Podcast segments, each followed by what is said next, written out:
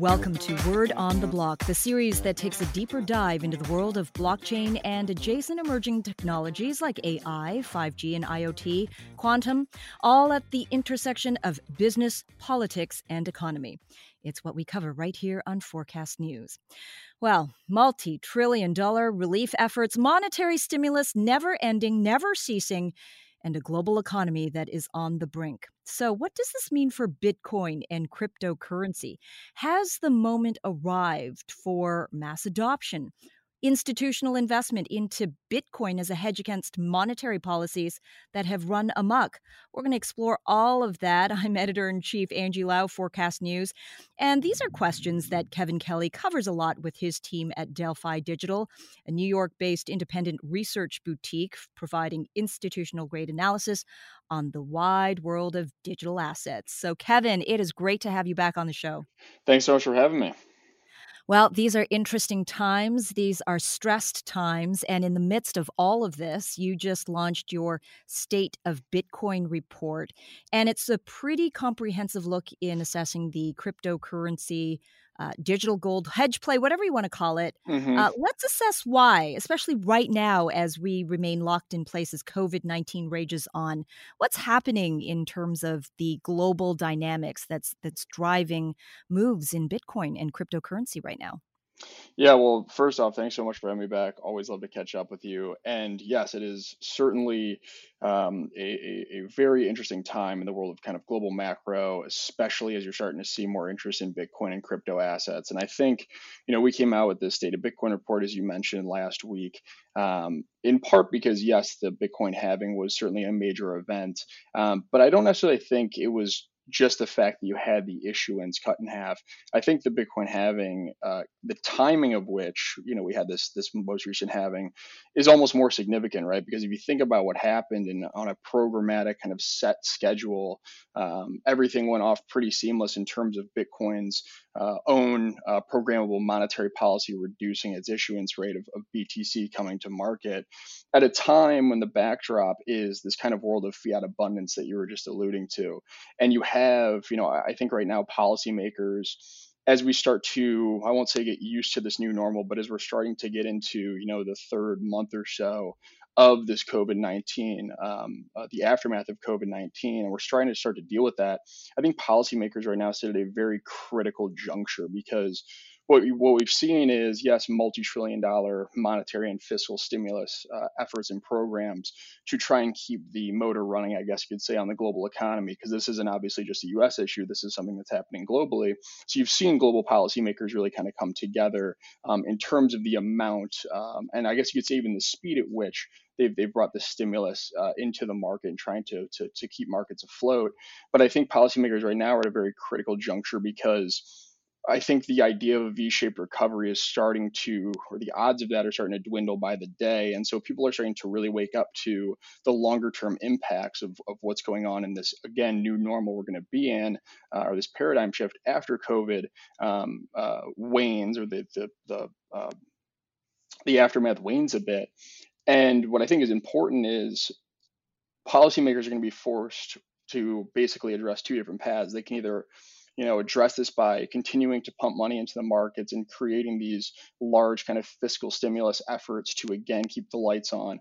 Or you know they can take the more fiscally conservative route and and risk potentially even greater economic damage in which case they would most likely have to come in and provide some relief anyway and oftentimes a much more dramatic form. And so right now how that kind of all ties back into the outlook for bitcoin is I think you've seen an acceleration in terms of you know the not only the public but the institutional awareness of what's happening right now. People really waking up to and asking the simple questions of where is this money coming from? How is the Fed able to, you know, print as much money as it is? How can you have the Fed's balance sheet expand by, you know, north of three trillion dollars in such a such a short period of time? And people are starting to wake up to what the long-term, you know, ramifications or consequences of that will be. And that's what's really driving a lot of the interest, both from a retail perspective, but also from an institutional perspective, um, into Bitcoin and, and then, you know, more broadly crypto assets. Yeah, I mean, to your point, Paul Tudor Jones, uh, legendary name in hedge funds. Uh, he's not the first, but possibly the the first one who's truly opening the doors uh, for a lot of uh, peers and institutional and accredited uh, investors to join alongside his bet into Bitcoin. He uh, very he's made headlines essentially saying that uh, up to two percent of his holdings at the moment uh, is in Bitcoin. I mean, this this kind of green lights a lot of the thinking uh, on Bitcoin, especially uh, during these macroeconomic headwinds, as you've as you've highlighted. What does that sentiment mean for cryptocurrency markets for liquidity? Absolutely. I, I think you hit the nail on the head. I think it certainly sets a, a pretty large tailwind for, you know, Bitcoin and crypto more broadly. Because again, if, if you go through and you you listen to to him talk or you go through their investor letter, it's not as if, you know, they're putting all their eggs into the Bitcoin basket, right? He basically lays out the argument um, that a lot of us have been, you know, at least trying trying to make or trying to get into the mainstream for a little while now. And he does it very elegantly. And he and he looks at it and he says, you know, even if you're just a rational actor and you're taking a probability weighted bet, right? The odds that of, of asymmetric returns and its return profile for Bitcoin is so high that a one to two percent allocation, right, can actually, you know, be quite material on the upside. But on the downside, even hypothetically, if there's a non-zero chance Bitcoin goes to zero, you know, it's not like you know they're betting the house on on this move. And when he talks about you know what's going to be the fastest horse in this in this kind of environment, this kind of race, I just think what he did um, and what what their firm did um, with that note and really kind of taking the rational, pragmatic approach not only gave you know investors a lot of institutions kind of a wake up call saying okay we need to look at this again but it also gave everyone kind of the green light because again you don't necessarily want to be the first person in the water when it comes to something like bitcoin or an emerging asset class um, but now that you have somebody you know of that caliber that has come out publicly and said you know they're investing in this space and looking to invest you know potentially even more in this space um, i certainly think that that um, has a lot of people over the last couple of weeks going back to kind of the pad and paper and, and doing their own due diligence right now. Um, and I can say, you know, from our standpoint, we've certainly seen an increase in inbound inquiries. Just wondering again from more sophisticated investors, you know, what what is the the risk return profile of Bitcoin? You know, what are the metrics they should be looking at? How they understand this asset, um, this emerging asset class? And so, it seems like you know it was a, it was a one day kind of headline type event, but I certainly think to your point, the longer term um, ripples of that, you know, we're we're we're going to continue to see. Yeah, two things that he's saying very clearly about it, which is concern about the strength of the US dollar, global economy, stimulus that really dilutes uh, fiat currency. That's one. But secondly, also um, valuing Bitcoin beyond its utility case and really seeing it as its own version of digital gold. I mean, he very famously uh, made a huge gold play in his early career that really settled him into legendary status. Um, those two things are, are are coming to a head for for Bitcoin almost. Absolutely, and yeah, him saying that Bitcoin reminds him a lot of, of gold in the early 70s. I think definitely tipped the hat for a lot of people as well, um, just given his track record and given his, his prior um, um, investment experience with with precious metals. I think what's interesting, excuse me, what's interesting there as well is when you talk about you know a lot of crypto adversaries, I guess you could say, point to the fact that Bitcoin, you know, isn't backed by anything, right? And and a lot of people come back and say, okay, well, what's a dollar backed by? And then there's this whole kind of back and forth. And I think what's really interesting and unique and, and uh, honestly quite fascinating about Bitcoin is the more people you talk to, the more perspectives you get on how subjective Bitcoin's value is. And what I mean by that is in my from my perspective for example today you know i would say sure maybe bitcoin's not backed by anything tangible but if you want to talk about the demand for a you know non-sovereign apolitical uh, digitally native hard cap supply censorship resistant uh, you know digital asset if i find i find value in that and if there's a whole cohort of people who find value in that um, and again, the way in which the world is accelerating towards, right, and, and the whole deglobalization move, and you can even toss populism in there if you wanted to. Um, the, the, the the demand for that type of asset that's extremely unique, I certainly think you know warrants uh, a certain value, or, or I could put a, a price tag on that. And so I think what's really interesting is just the kind of evolution of how people are starting to value Bitcoin or think about Bitcoin. And what fascinates me again is I don't necessarily think there's ever going to be um, one perfect metric or indicator evaluation methodology to come up with, you know, what what the intrinsic value of, of something like Bitcoin, um, you know, should be. I mean, that's a philosophical uh, dilemma, right? But at the end of the day, if you're going to ask people to back this with a price, you know, it's got to be tied to something that people can calculate, that can take a look at metrics or formula that associates the value of Bitcoin against the value of other assets. And so, in that, as we try to figure out what the fundamentals uh, are in this space. I mean, is is that an impossibility still, or are we starting to see um, the real fundamentals starting to be defined for Bitcoin right now? Yeah, it's, it's a really great question. It's what we spend a lot of our time um, contemplating and trying to work on. I would say if you fast forward to today versus even 12 months ago, I certainly think that fundamentals are becoming um, more widespread or more accepted. But the but when we talk about fundamentals, I think it's important to note that um, those also can be a bit subjective as well, right? Because again, you know, looking at something like Bitcoin versus, um, you know, Apple stock as a very easy example, the fundamentals you would evaluate uh, Apple on would be very different than Bitcoin, right? We know that. What, what I think the challenge and the excitement is is trying to come up with ways in which you create these new fundamental indicators using things like on-chain analysis. I'll give you a really quick example. We look at things like UTXOs, which are unspent transaction outputs for Bitcoin, and basically what that allows us to do is you can see across you know the entire Bitcoin network the last time Bitcoin was moved, and based on what the price was at that time, you can create these really interesting um, longer-term kind of trends and look at different uh, cohorts of holders, right? So people who have held Bitcoin or the amount of Bitcoin that hasn't moved in six months, in a year, in five years. And what that allows you to do that you actually can't really do in other asset classes is that transparency actually allows you to create these really interesting fundamental metrics. And you can look at um, kind of how the behavior, the trend, the holder trends um, change over time, change through different Bitcoin cycles. And again, maybe it's not something that is um, as ubiquitous as a price to earnings ratio today for you know the stock market, for example.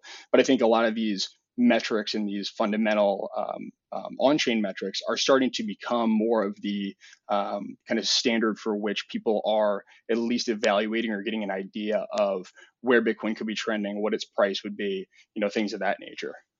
Do you think we're going to get to a, a point um, uh, in the next couple of months where um, we're going to start seeing a much more steady rate of growth and or even limited bands of volatility. I mean, the one thing that just turns so many people off right now massive swings upside, mm-hmm. downside. Mm. And it's really just hard to calibrate.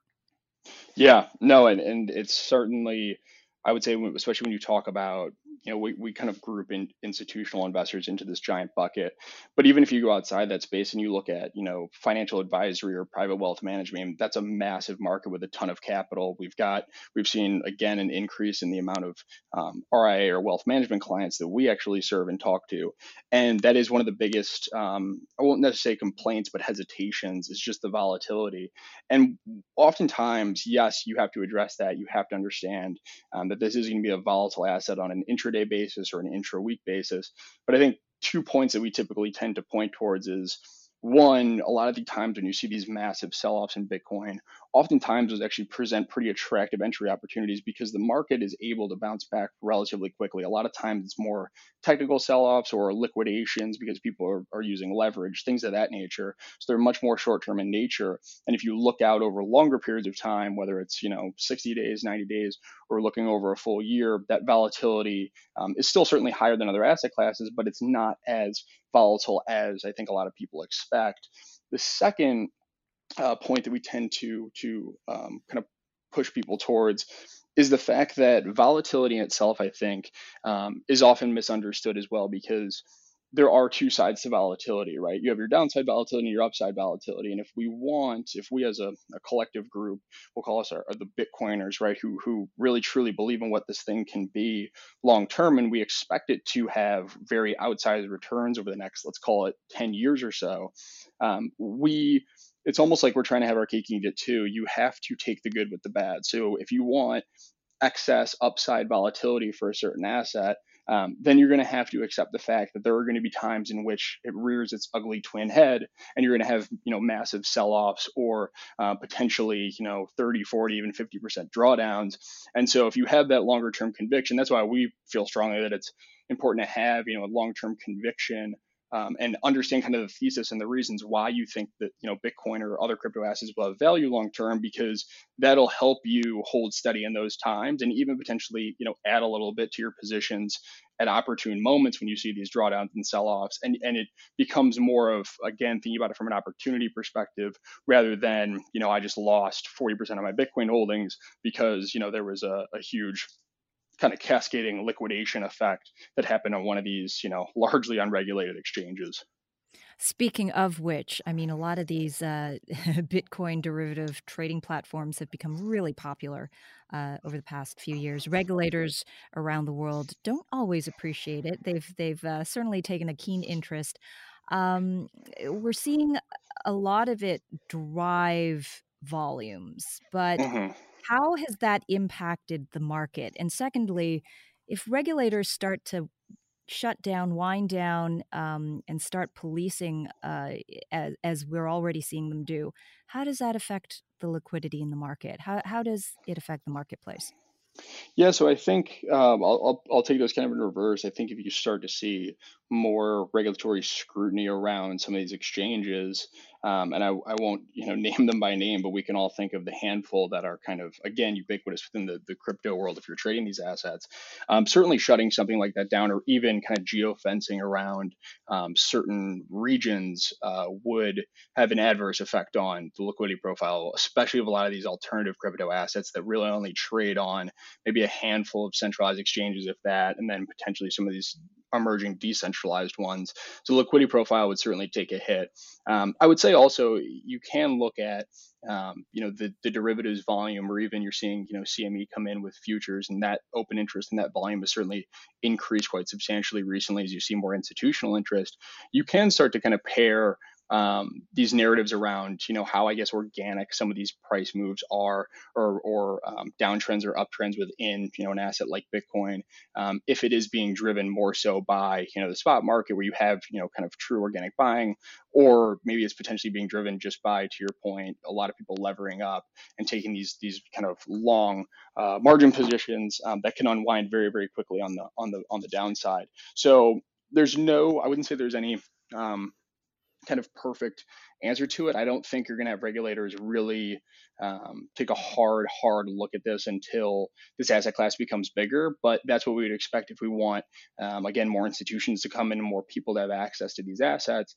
If this market's going to become, um, you know, a mature asset class, um, then the regulatory scrutiny and, and regulation um, is is a byproduct of that.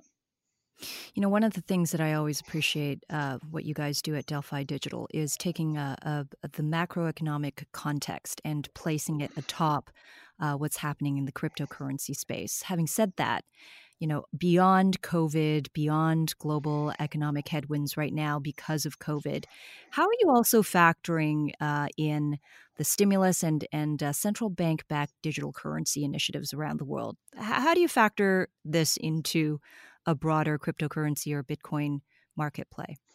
Yeah, I think the topic of central bank digital currencies, I think at this point just has too much momentum um, to reverse or, or, or, go the other way. So I, I certainly think that, you know, five, ten years from now, the world is going to be, you know, digitally currency driven.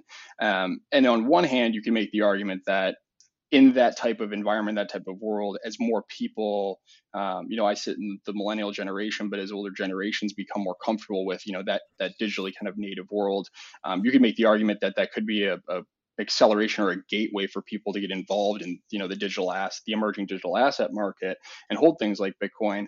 The flip side to that and and my where my concerns around you know the rise of these central bank digital currencies comes in is obviously just the flip side of of the technological advance in terms of surveillance and ways in which um, you know these governments could potentially limit uh, the way in which you use that currency right? And again I don't necessarily foresee some type of huge revolutionary moment where it's you know literally an us versus them, um, and and people are are um, you know literally left you know bloody in the streets or anything like that. But I do think it's going to be an increasingly large part of the conversation uh, as we move into a world of trying to increase privacy and um, trying to uh, uh, increase the kind of digital nativeness of a lot of not only our business models but some of these assets coupled with the fact that you now have a potential backdoor lever for governments to have a greater oversight into what you're doing. I think I sit in the camp the more optimistic camp that I think it'll be more of again a gateway to you know the digital asset world. But there are certainly risks um, that we won't face for at least a few years, but are certainly starting to become part of the conversation now that I think people, um, you know, should should at least be aware of. Do you think it's going to dilute uh, people's interest in holding cryptocurrency or Bitcoin? Not, I don't think necessarily because when you think about what a what a central bank digital currency would even represent, right? It's basically you know the digitally native version of fiat currencies today, right? It's still going to be largely affected and influenced by the monetary policy of whatever um, country or government agency is the one that issues it. And so, if you take a digital dollar, for example, um, a central bank, you know, Fed, we'll call it a Fed dollar for lack of a better term, um, that the the amount of Fed dollars and the uh, uh, money supply and things of that nature will still be governed by you know a central uh, party in the Fed. It's not like the dollar is going to be um, uh, some type of decentralized version of uh, the USD today, right? So I think it is also important um, to put in perspective because that still bolsters the case for holding something like Bitcoin because again, this whole digital scarcity, you know, narrative and concept, I think is going to continue to gain traction in a world of, you know, fiat abundance. I mean, there's no doubt that you guys are very busy trying to figure out all of these uh, headwinds and tailwinds. Um, we recently spoke to Tim Draper, who uh, uh, is making a call that Bitcoin is going to reach a quarter of a million dollars uh, by 2023, uh, beginning of 2023. Mm. Um, taking a look at the fundamentals, taking a look at uh, you know the macro, the micro, uh, the the markets, all of that, the recent halving, the future halvings. Is that a possibility? Do you see that price range coming to fruition? I certainly would not uh, complain about Bitcoin hitting 250,000 uh, within the next two to three years. Certainly. But is I it think, realistic? Yeah. So I think it's realistic, but in a longer time horizon. I don't think we get there by 2023. Um, and the reason for that is the way in which you'll see institutions come into this space, a lot of it will be kind of top of the funnel. A lot of them will get attracted to Bitcoin. A lot of them, quite frankly, might even just find the value proposition of Bitcoin uh, more attractive than some of these other you know, alternative crypto assets. But at the same time, um, I think you get to more of a you know, one maybe two trillion, probably two trillion dollar market cap for Bitcoin potentially in that time frame, um, which puts you, I mean, closer to you know you could you could see six figure Bitcoin within the next you know three to four years certainly, um, because again the starting point I think matters immensely. If you look at you know we did a simple exercise in a recent kind of daily note that we put out, and if you look at you know the gold market versus Bitcoin, which is you know often compared to one another, um, it's it's it's potentially uh, you could get into a situation where gold in kind of nominal dollar terms actually the total value of gold increases you know by multitudes or magnitudes more than you know the bitcoin market does but at the same time that doesn't make gold necessarily a better investment because if you had six trillion flood into the gold gold market, but you had a trillion flood into Bitcoin, your annualized return over the next 10 years would still be 4 to 5x on holding Bitcoin today, right? So the, the point being starting points certainly matter. I just think when you get to um, a certain when you're talking about you know 20x type returns over a shorter time period um, to say it's impossible absolutely not. I just think a lot of uh, things kind of have to go right for it to hit you know quarter of a million you know within within that time frame Uh, a lot of things have to go right and or a lot of things have to go wrong which yes, is kind yes, of what yes. we're, kind of exactly. what we're experiencing right now. Um, look your state of bitcoin report very comprehensive top takeaways for our audience. Yeah i would say from a macro perspective we kind of laid a lot of them out here um, getting into some of the other uh, pieces that uh, two of my partners worked on, did an incredible job on. Um, we go through some of the kind of upgrade, uh, uh upcoming upgrades, things of that nature for people who are a little more technical or, or interested in that. Uh, my other partner, uh, Yan Liberman, actually does an incredible job looking at some of the UTXO analysis, looking at holder trends, on-chain exchange flows, a bunch of stuff, and basically some of his takeaways we're we're starting to see actually you know the dispersion of Bitcoin um, from a from a, a, wallet basis or from the amount of Bitcoin that's out there for smaller holders. That certainly increased so it's it's you know becoming a bit more widespread. We're seeing you know new addresses and wallets um, that that growth accelerate, uh, which is certainly a, a, great sign if you're talking about adoption. Um, and then the um, UTXO trends and looking at things of that nature uh, really tell us that you know a lot of people are still very steadfast in their holdings, and so I think a lot of the volatility recently has sh- shaken out some of the weaker hands, right? So it, so from our perspective, we've started to kind of formulate this new holder base.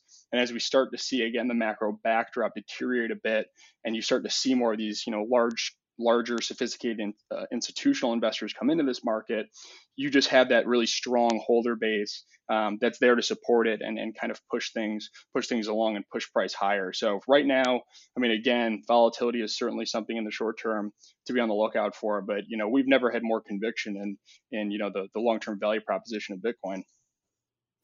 So, t- just to translate what Kevin said uh, to our group of audience that may not have really caught up into the internal uh, uh, nomenclature or, or vernacular of this industry, a lot of people are interested in Bitcoin because what's happening with money and stimulus right now is driving a lot of concerns about what the future economy holds. And Bitcoin is an alternative, and, and a lot more people are, are certainly finding themselves in this space. Uh, the muggles among us, including uh, J.K. Rowling very recently, who yes. wondered aloud on Twitter, what's Bitcoin all about? But it, it just, this kind of dynamic is only increasing there is no better way and you absolutely summarized that much better than i did so i appreciate that and i would say there is no better way i think i should tweet there's no better way for anybody out there who's i wouldn't put jk rowling in the kind of tier two celebrity status but if you're a tier two or tier three celebrity I mean, tweet about Bitcoin and let let us do the rest because you will get an absolute flock of people liking, retweeting, commenting, DMing. You know, the moment you kind of light that fire, which again, tying it back to fundamentals in this space, you know, on a final note, I just think is if you're betting against Bitcoin and crypto and this entire industry, then you better dive into this industry and, and talk to the people who are working on this stuff. Because to be honest with you, I've met some of the smartest people I've ever come across in my entire life working on some projects that you would never, you, most people have never even heard of. And so just having those types of conversations, it makes you all the more bullish on, on where we're going in this, you know, parallel digital world that's being built out. Uh, because again, you, you never want to bet against innovation. And when you talk to a lot of these people and the conviction they have of what they're building, um, it's it's contagious, it's electrifying, and to be honest, it only um, you know makes us want to kind of double down and, and bend on the hatches um, and really focus on you know where this where this world's going. Well, that's a bet you're making for sure. Uh, trying to help explain it to the rest of us. That's a ba- bet we're making at Forkast News, only because we find it enormously interesting and and really want to just empower people to understand the technology that is shaping the world of tomorrow. If you don't understand it, how can you participate in it? So, you know, if you can if you can start to understand it now, um, it certainly will hold you in good stead, whatever generation you're from. Uh, and I'm talking couldn't, couldn't agree from, more. From my three year old to my, you know, to his grandparents. Um, it, it's certainly a, a, brave new world. Kevin Kelly, always a pleasure to speak with you, and uh, congratulations again on on the report. Thanks for. Uh, translating it for us uh, as much as you did, um, and we really appreciate it. Absolutely. Thanks so much for having me. And thank you, everyone, for joining us on this latest episode of Word on the Block. I'm editor in chief Angie Lau of Forkast News. Until the next time.